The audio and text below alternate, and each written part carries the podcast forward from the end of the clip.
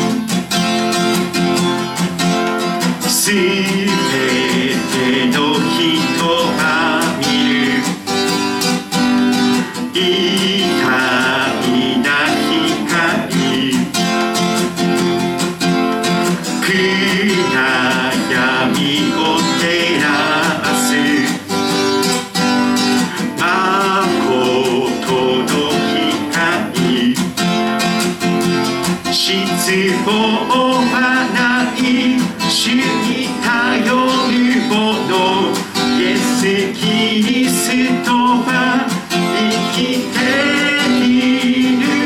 死と打ち破りよみがえら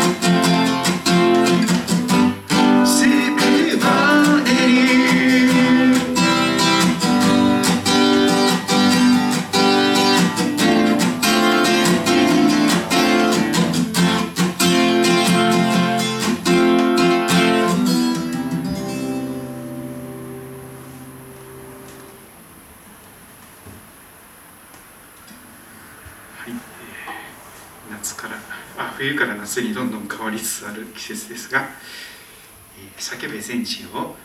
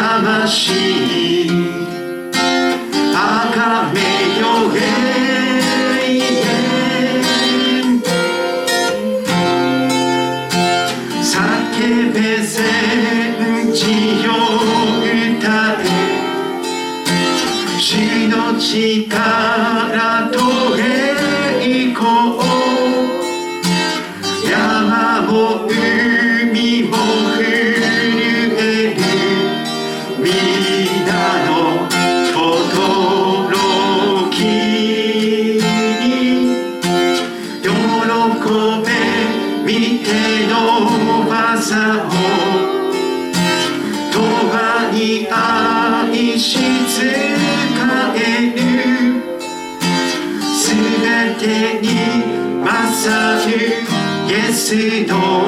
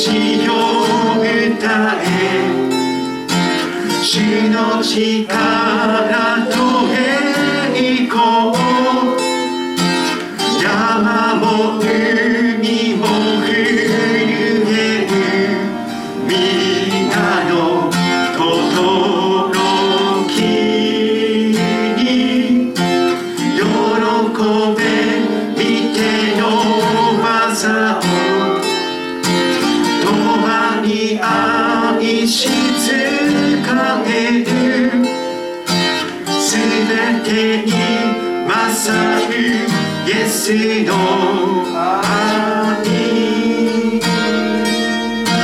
叫べ戦地を歌え主の力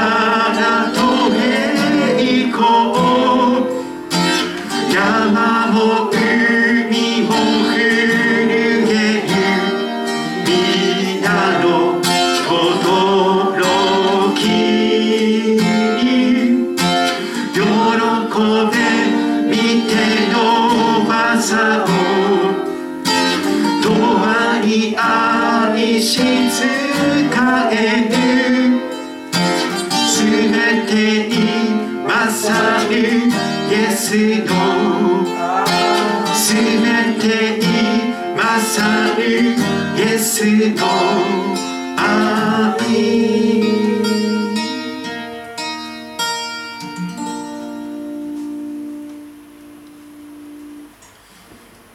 日本も最近ですね野生動物がたくさんいたりするんですけども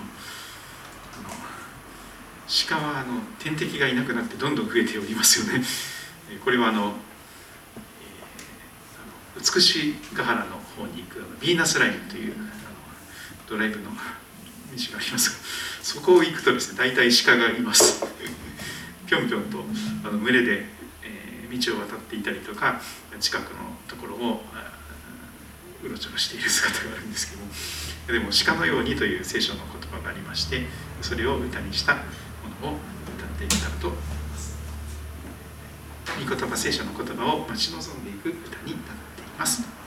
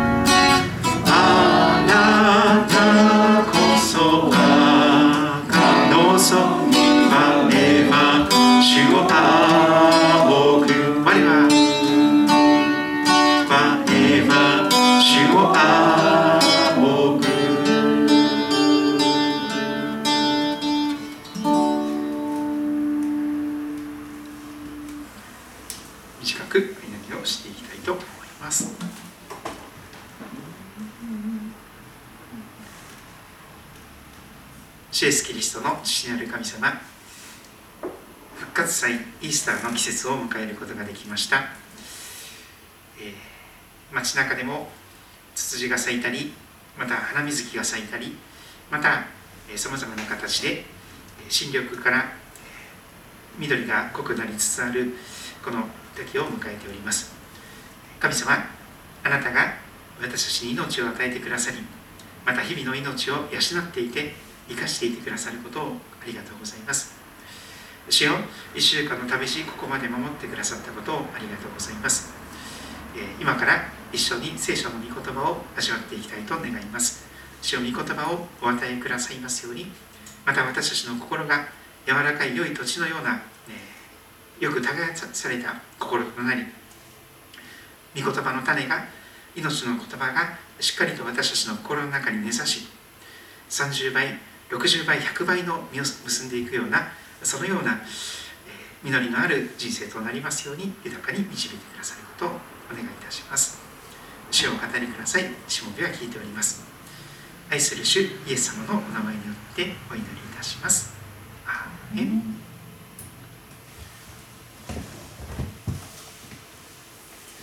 聖書を口ずさむ、えこれが、えこの本のキーワードになっているかと思います、え聖書を口ずさむととても素敵なことが起こります。主の教え聖書の言葉御言葉とも言われますが、えその教えを聖書の教えを喜びとし昼も夜もその教えを口ずさむ。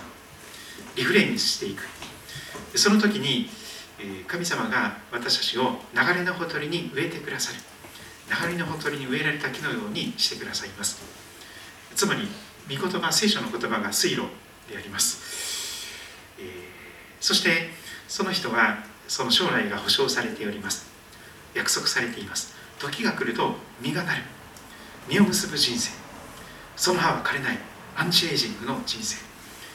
もみの木のようなクリスマスツリーのようなみずみずしい若々しいいつもフレッシュなそんな人生が保証されています。そしてその人は何をしても栄えるとまで、えー、聖書は約束しております。桁外れのご利益と言ってもよいかもしれません。あらゆる面で何をしても神様がその人のやることなすことを栄えさせてくださる。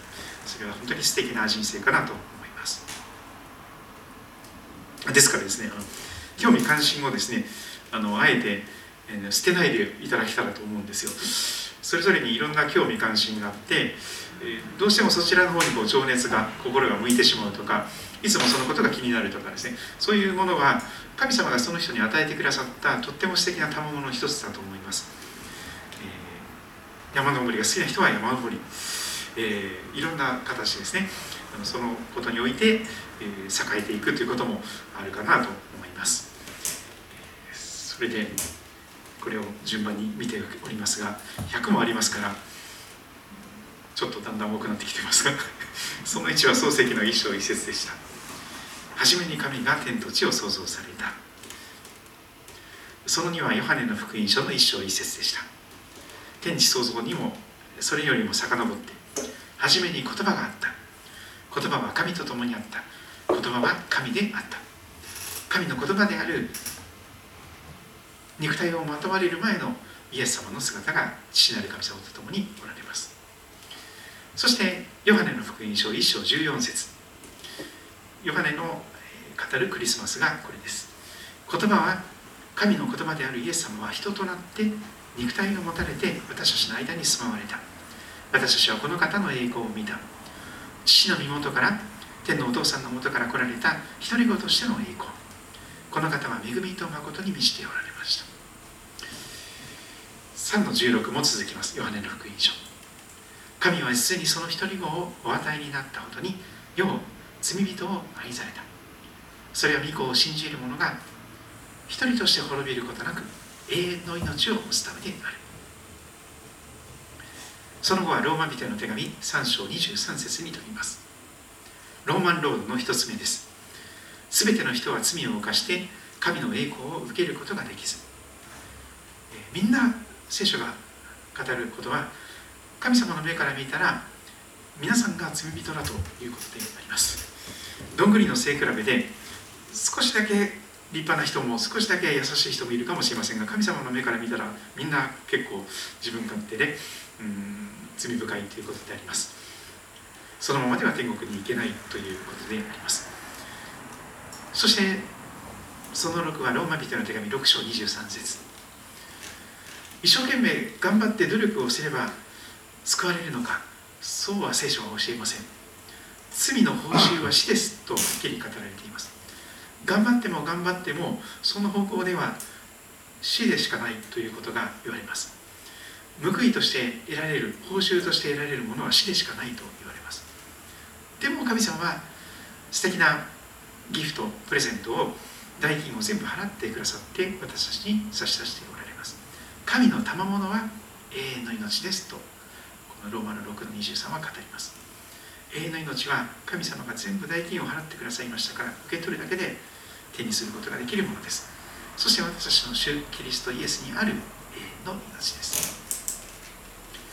ローマ5の8しかし私たちがまだ罪人であった時神の敵であった時キリストが私たちのために死なれたことによって神は私たちに対するご自分の愛を明らかにしておられますと言われます、まあ、福音と言われるものは私たちが神様を愛する前にまず神様が私たちを愛してくださった。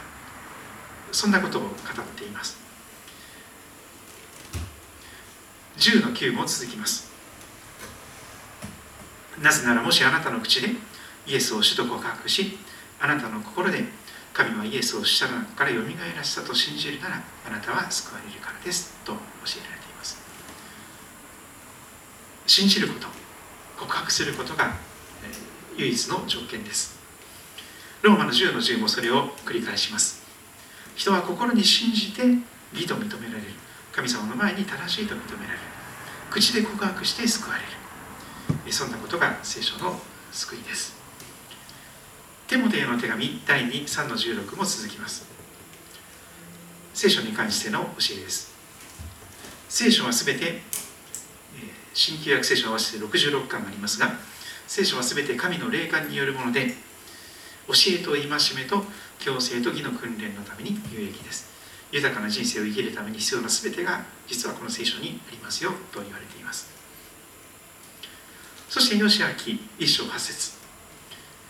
この見教えの書聖書をあなたの口から離さず昼も夜もそれを口ずさめ支援の一辺と似ている響きがあります。昼も夜もそれをリフレインしていく思い巡らしていく。そうしますとそのうちに記されていること全てを神様が守り行うことができるように助けて導いてくださいます。自分の努力とかではありません。でその時にあなたは自分がすることで繁栄しその時あなたは栄えると言われます。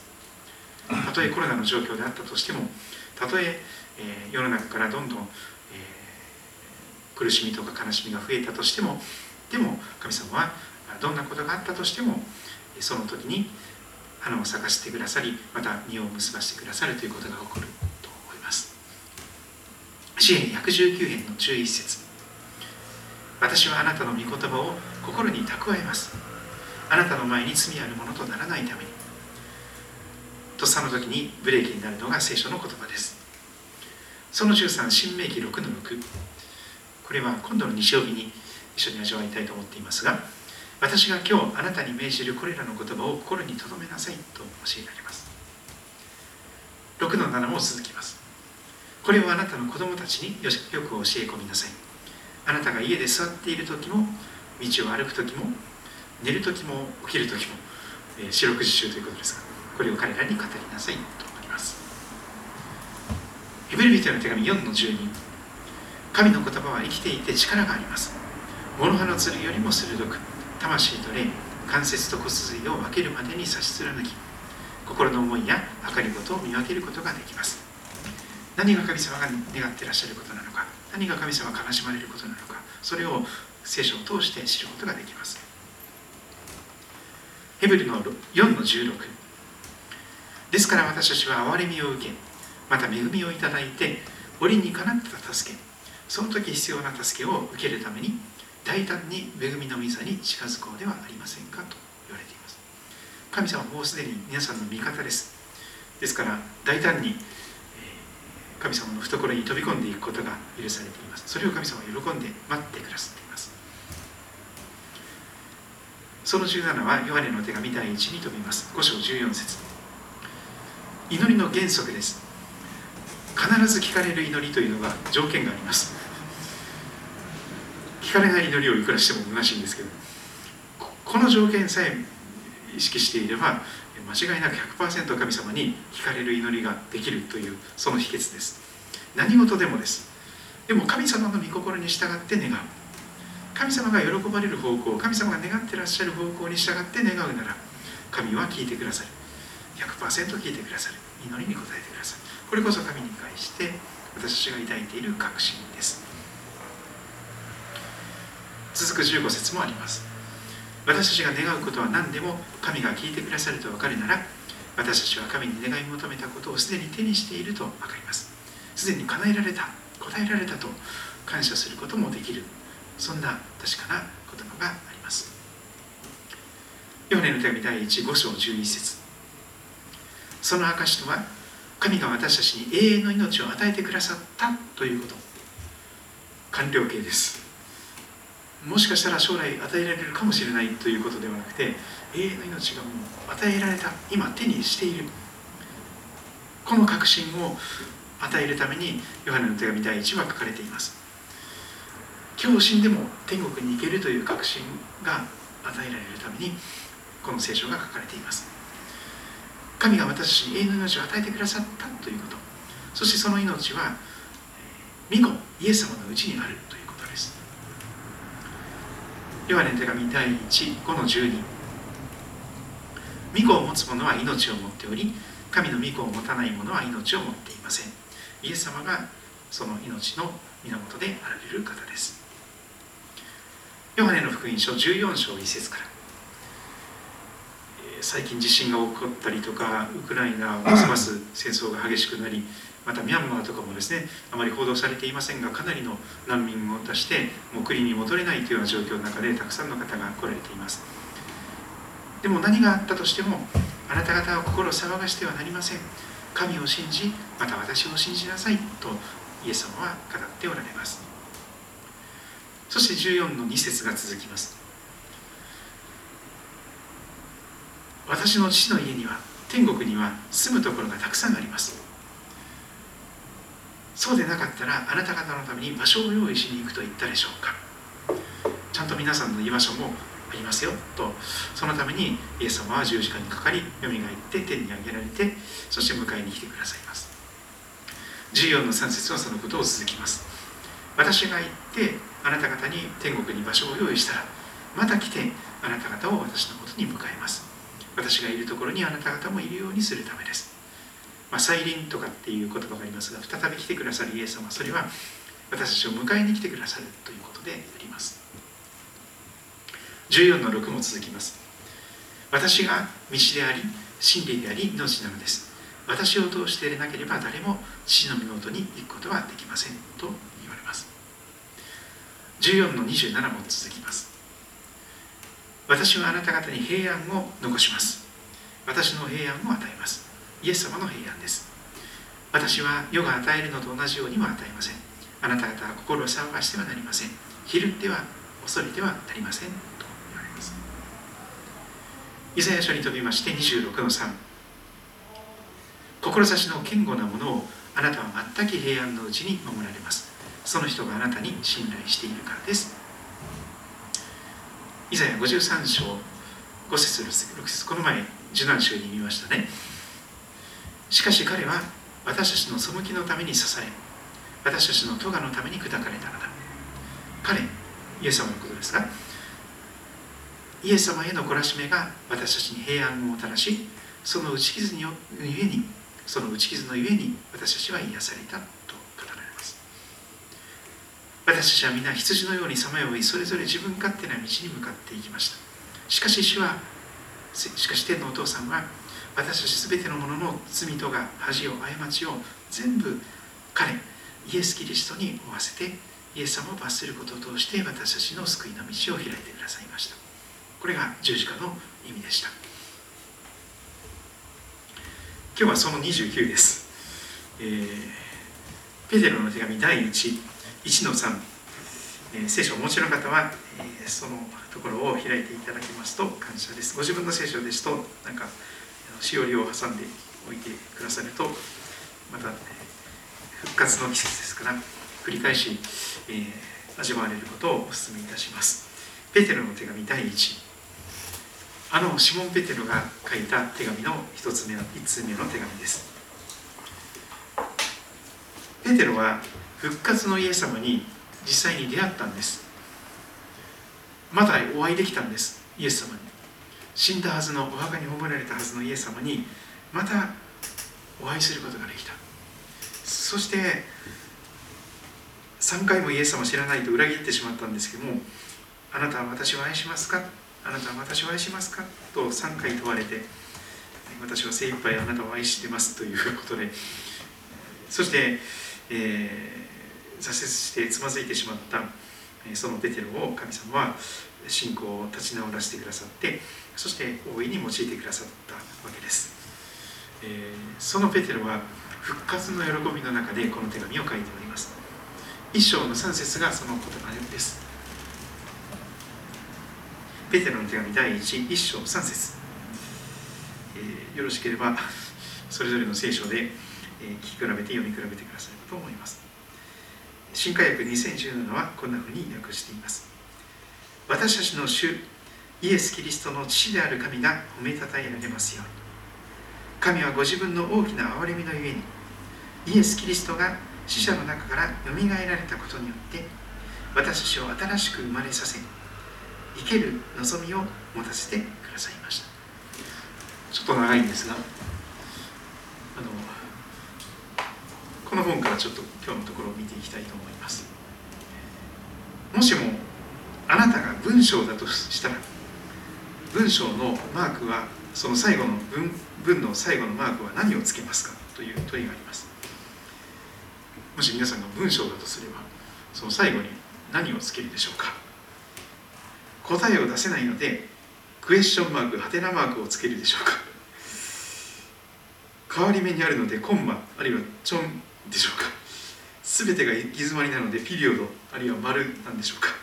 それとも忙しく走り回っているのでダッシュみたいな状況でしょうか。この聖句ペテロの手紙第1の1章3節は私たちの人生にびっくりマーク。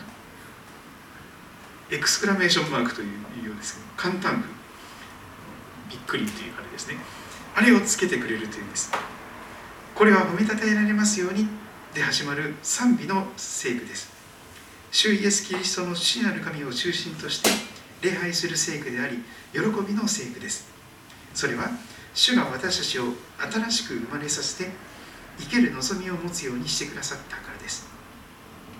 イエス・キリストが死からよみがえられたことをただ称える勝利の聖句です。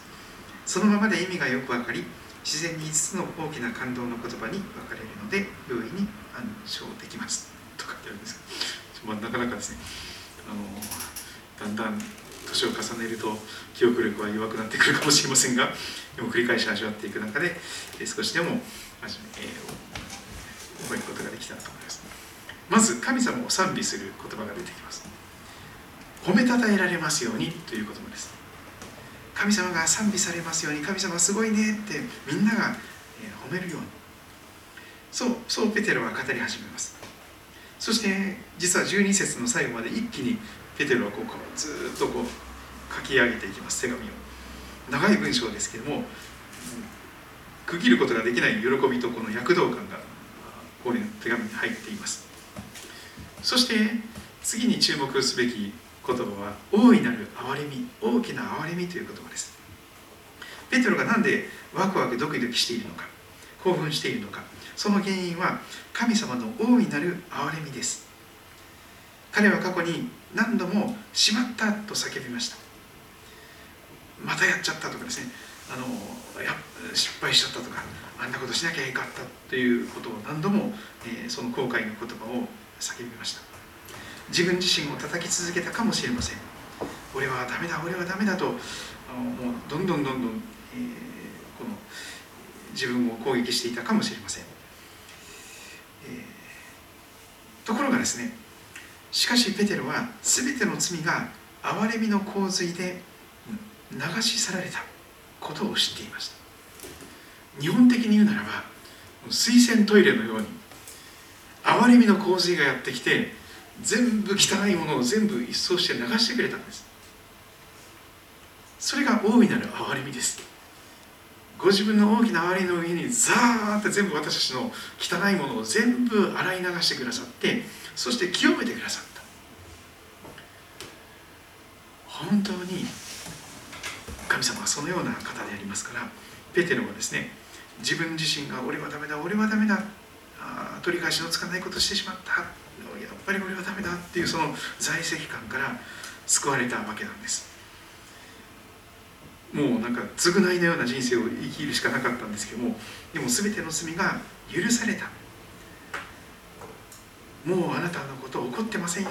ということをイエス様がちゃんと、えー、態度を持って接してくださった。それでペテロは立ち直ることができたんです。ご自分の大きな憐れみのゆえに。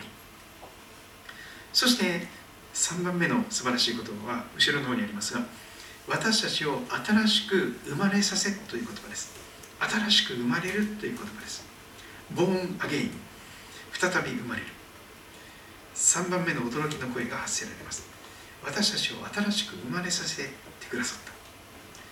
ヨハネの福音書3章でユダヤ人の指導者ニコデモさんにあなたは新しく生まれなければならないとイエス様ご自身も同じ言葉を用いられました。でもペテルは本当に新しく生まれさせてくださったんです。あもう全部古い自分が死んで全く新しい自分に生まれ変わることができた。よくですね生まれ変わることができたらどんなにいいのにと思ってる人がいるかもしれませんがでも本当に聖書は新しく生まれ変わることができるという救いがあります。新しく生まれさせっていう言葉本当にそれはできるんだ。本当にそういうことがあるんだということを聖書は約束しています。ペテロはそれを味わっているからこそ立ち直って別人のように本当に本当に、えー、全く新しい素晴らしい人生を歩み始めることができました。そして最後のところにあります。生ける希望生ける望み。死んでいないんです。失望に終わっていかないんです。絶望で終わってしまわないんです。生ける希望です。新しく生まれれば生きる望みを持つようになります。ペテロは身のないものに希望を与えているのではありません。次に続く4節ではまた朽ちることも汚れることも消えていくこともない資産を受け継ぐようにしてくださいました。と続きます。これらはあなた方のために天に蓄えられていますと述べています。私たちにはこの世での有意義な活動と神を礼拝する生活を通して永遠の命を切に望んでいます。天国天のふるさとそれは神の憐れみが与えてくださるものです。生ける望みです。村上龍という人ですかね「あの希望の国のエクソダス」という本を書いたんですけどしばらく前その本の中でですねこの日本という国は何でもある。でも希望だけがないというその有名な言葉を書き記しました。今もそうだと思います。そして世界中にそれは増えているかもしれません。この世界中のいろんな国にはいろんなものはあるかもしれません。場所によっては有り余るほどに。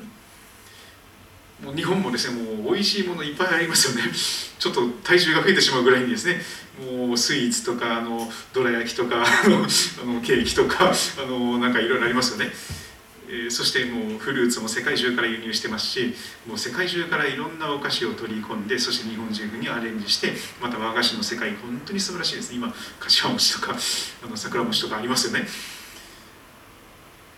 でもそれは本当に神様が生ける望みを持たせてくださるということにつながっていきます。美味しいものを美味しく食べれる。こんなものを食べたってもう何の希望も喜びもないということでなくて本当に何よりも死ななくてよかった。いや死ななくてよかったじゃなくて生かされている。その生ける希望です。そして今日死んだとしても神様は私の味方であって全部罪が許されているので天国へのパスポートがあるので次目覚めるところは天国。という望みです。そして聖書にはたくさんの将来の約束がありますがその全てが生ける望みを持たせるということのためにそこに集約されていくかと思います。あの私はですねあの特に素敵な聖書の言葉としていくつかの言葉をあの繰り返し味わっているんですが例えばコリント人への手紙第23章の18節というところに素晴らしい特別なスペシャルな約束があります。私たちの将来に対する未来に対する約束です。コリント人への手紙第2第1と第2がありますが第2の方です。第2コリントの3の18です。ぜひあのなんか印つけといてください。そしてあの書き出してですね貼っつけて四六時中何度も何度も見ていただきますと本当に素晴らしいあの約束があります。あのキロロとかっていう人たちがですねあのほら足元を見てごらん。これがとかって歌っていましたよね。あのお母さんに関する歌とか。これがあなたの未来って歌うんですけどもあのこれは聖書が語る。これがあなたの未来っていうそのあなたの将来像がここにはっきりと約束されています。嘘つかない神様がアーメンなる神様が損になっても誓いは必ず約束は必ず果たしてくださる神様がこう約束しておられます。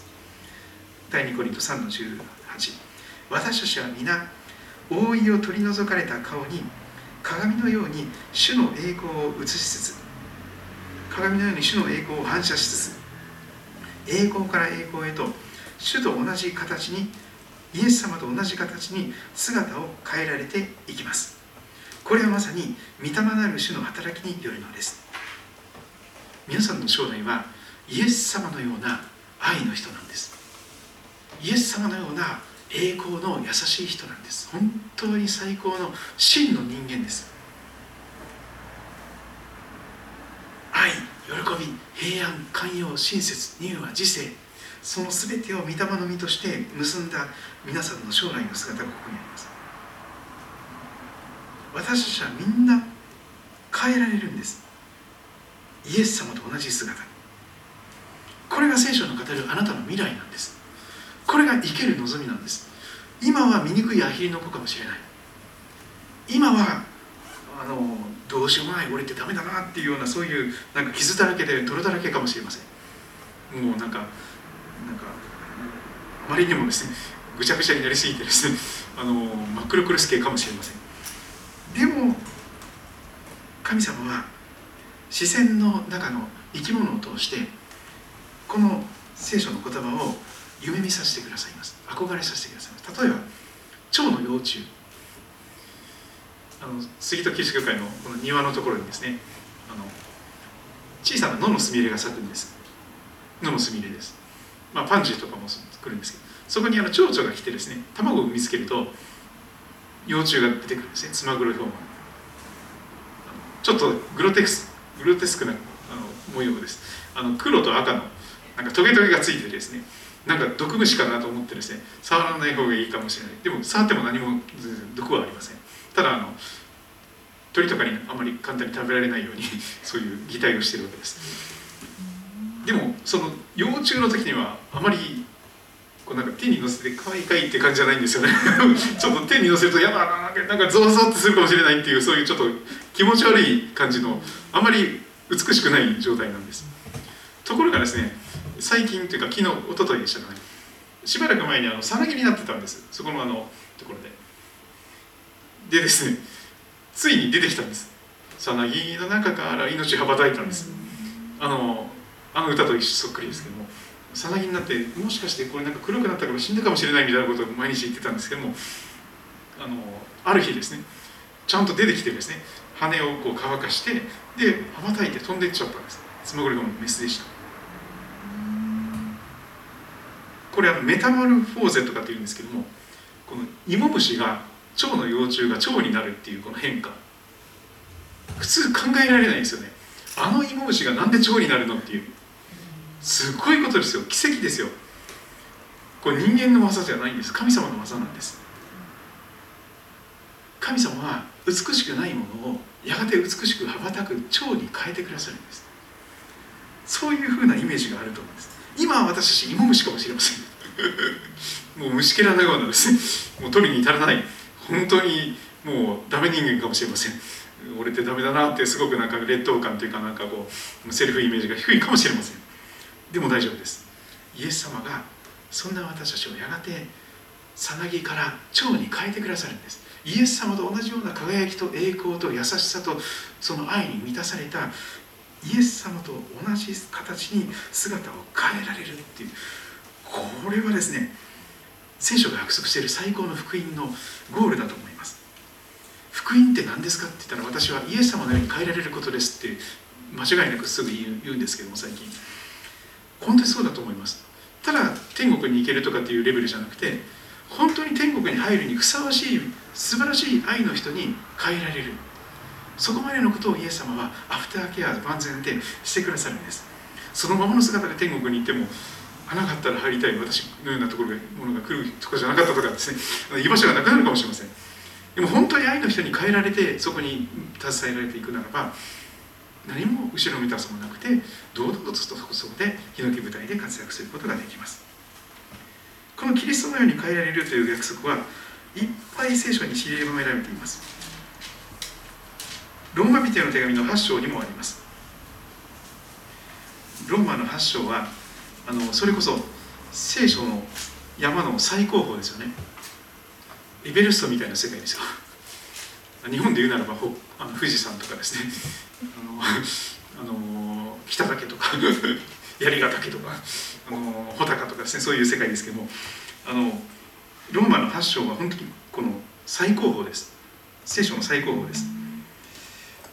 クライマックスというかですねその世の終わりのことまで書かれていきますが私たちの将来がちゃんと約束されています。ローマの8章の28節からです。ローマ8の28とそこからですねしばらくの最後までぜひあの繰り返し読んでみてください。気持ちが暗くなる時には繰り返し読むといいところです。すごく励まされます。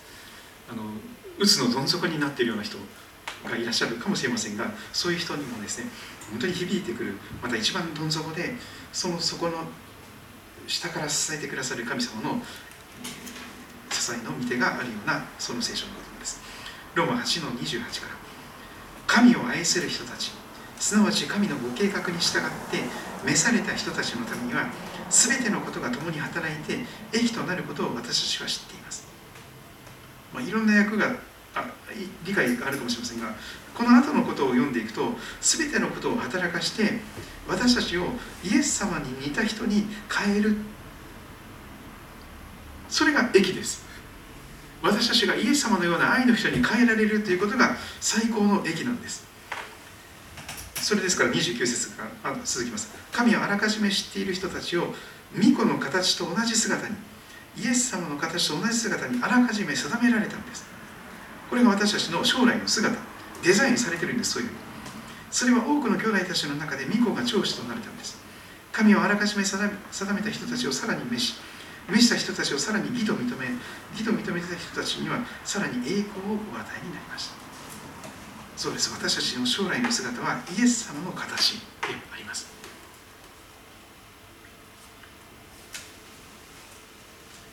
えー、他にもいっぱいありますね、えー、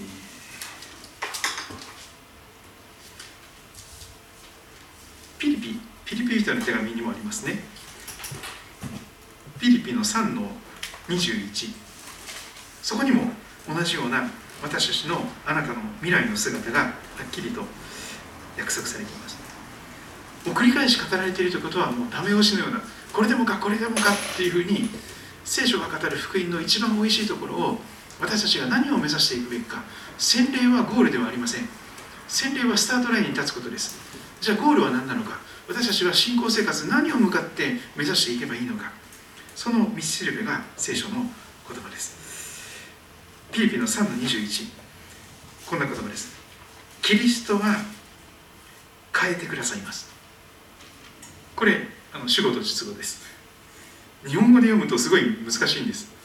日本語って最後まであの何か出てこないんです。でも主語と実語は何かと読んでいくとすごく分かりやすいです。主語はキリストはです。で実語動詞は変えてくださいますです。これシンプルな言葉なんです。で中にいろいろ入ってますからちょっと複雑になりますが。でもキリストは変えてくださる。何を変えてくださるんですか？私たちの癒しい体を変えてくださる。どういう姿に？ご自分の栄光に輝く体と同じ姿に変えてくださる。ここでも言ってることは同じです。私たちの将来の姿あなたの将来の姿はイエス様と同じような素晴らしく美しく栄光に輝く最高傑作になるんです。どういうふうなことによってでしょうか。万物をご自分に従わせることさえできる道からによって。山よできようと言ってですねあの海の中から山を何千メートルの山を高らかに作られたその山を作られた神様。海と陸はここで分かれるようにと言ってですねこの今日その波打ち側を作ってくださった方。海を山を太陽や月や星を作られてそれを今もぐるぐると動かしておられる方。万物を宇宙をご自分に従わせることさえできる道から。春夏秋冬。1日1回転。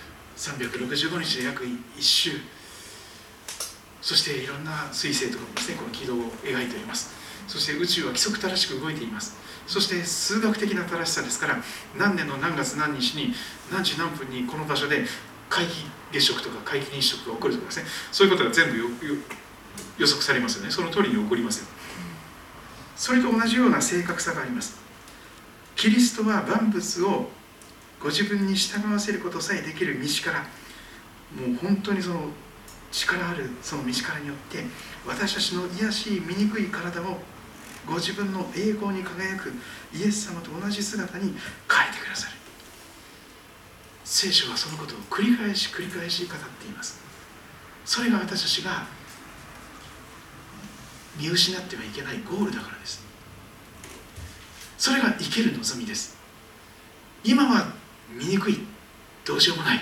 だけど将来はすごい人になれる。自分の努力とか頑張りではないです。キリストが変えてくださるんです。主語はキリストです。あなたではないんです。福音の主語はいつも神様です。人間が作った宗教の主語は全部自分ですよね。俺が頑張らなきゃ俺が修行しなきゃ俺がもっと良い人間にならなきゃいけない。俺がもっと努力しなきゃいけない。もっと頑張らなきゃ。自分が主です。でもそれは全然ダメです。もういくらやってもやればやるほどダメ人間だということが分かるだけです。でもキリストが主語だったら全部変わってくるんです。キリストが変えてくださるんです。自分でも変えれない。自分のこの分かっていてやめることができないこの悪習慣を全部変えてくださるんです。何よりも神を神とすることができる。神に対する恐れを持って経験さを持って生かされている。命を大切に。神様の精霊の宮としてあれたこの体を大切にして。また神様のこの作られた自然を宇宙を守っていく。支えていく。そんなあのエコロジーの働きももちろん含まれています。それが生ける望みです。今どんなに望みがなかったとしても聖書はいつも希望を語っています。その希望は復活から始まっています。死んだら終わりじゃない。死んだらゼロになるんじゃない。あのウクライナ出身のナターシャ・グジーさんという人がいますけれども日本人の商社のマンと結婚されてですね。のウクライナの盾事を使ってすっごい美しい歌を弾き語りしてくださるんですよね。YouTube で見るともうすっごいもうなんかすごい綺麗な声ですけど今いろんな形でウクライナのこの戦争のために毎日のように情報を発信されたりコンサートをされています。ですごくあの方が共鳴しているのは日本ジブリの世界なんです。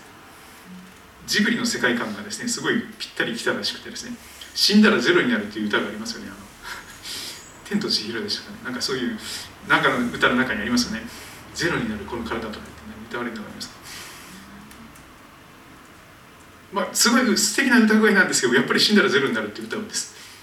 そしてあのさだまさしさんの「先森の歌」を切々と歌ってですねあの山は死にますか海は死にますか大切な人もみんな死んでいっていなくなってしまうんですかっていうその悲しみを切々と歌うんですけどもでもどんなに望みが世の中になかったとしてもどんなに戦争が激しくなり大震災が続けていろんなところで起こったとしてもどんな病気になったとしてもがんという宣告をされたとしても生ける望みは誰も吹き消すことができない望みです。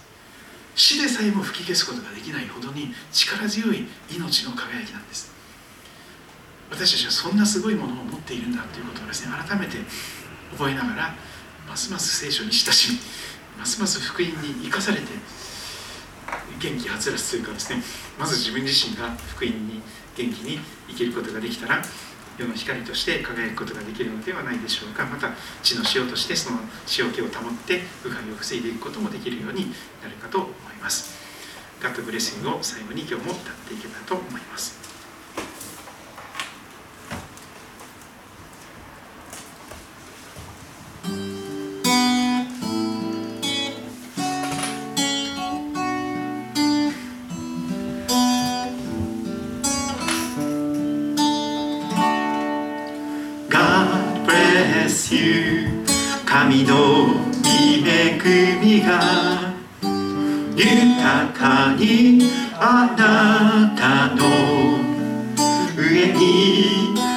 注が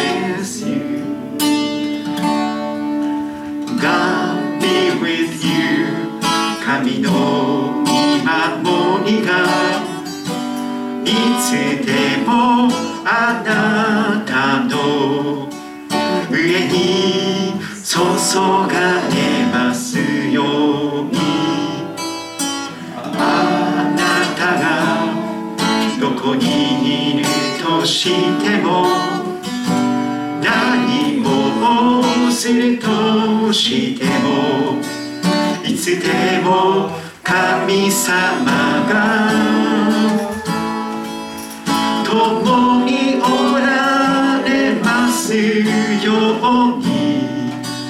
私は祈ります。God be with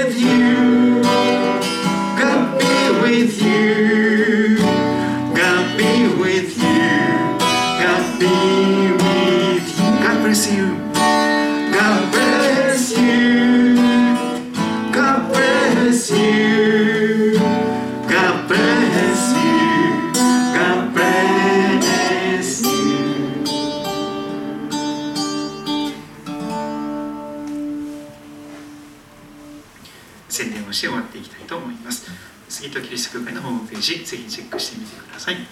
ラブスイートラジオもよろしくお願いします。あ来週4月29日は祝日ですのですでにゴールデンウィークに入っていくかと思いますので祝日は大体休みになります。本日はお休みですので、えーゴールデンウィークの明けですねはまたやりますので、えーよろしくお願いいたします。1週だけお休みします、えー礼拝のご案内です。日曜日の朝10時半から夕方は8時から9時2回ほど礼拝をしています。マスクをしてお伝えください。来られてない方のためにいつも地図を紹介しています。東武動物公園の駅が一番近くです。東口から出て歩いて迷わなければ10分の距離にあります、えー埼玉県北葛飾郡杉戸町政治1の1の30という住所です。ぜひ遊びに来てください。以上で福音ティスを終わっていきたいと思いますが今日も来てくださり見てくださり見てくださってありがとうございました。皆様の上に神様の祝福が豊かになりますようにとお祈りいたしますまたお会いしましょう God bless you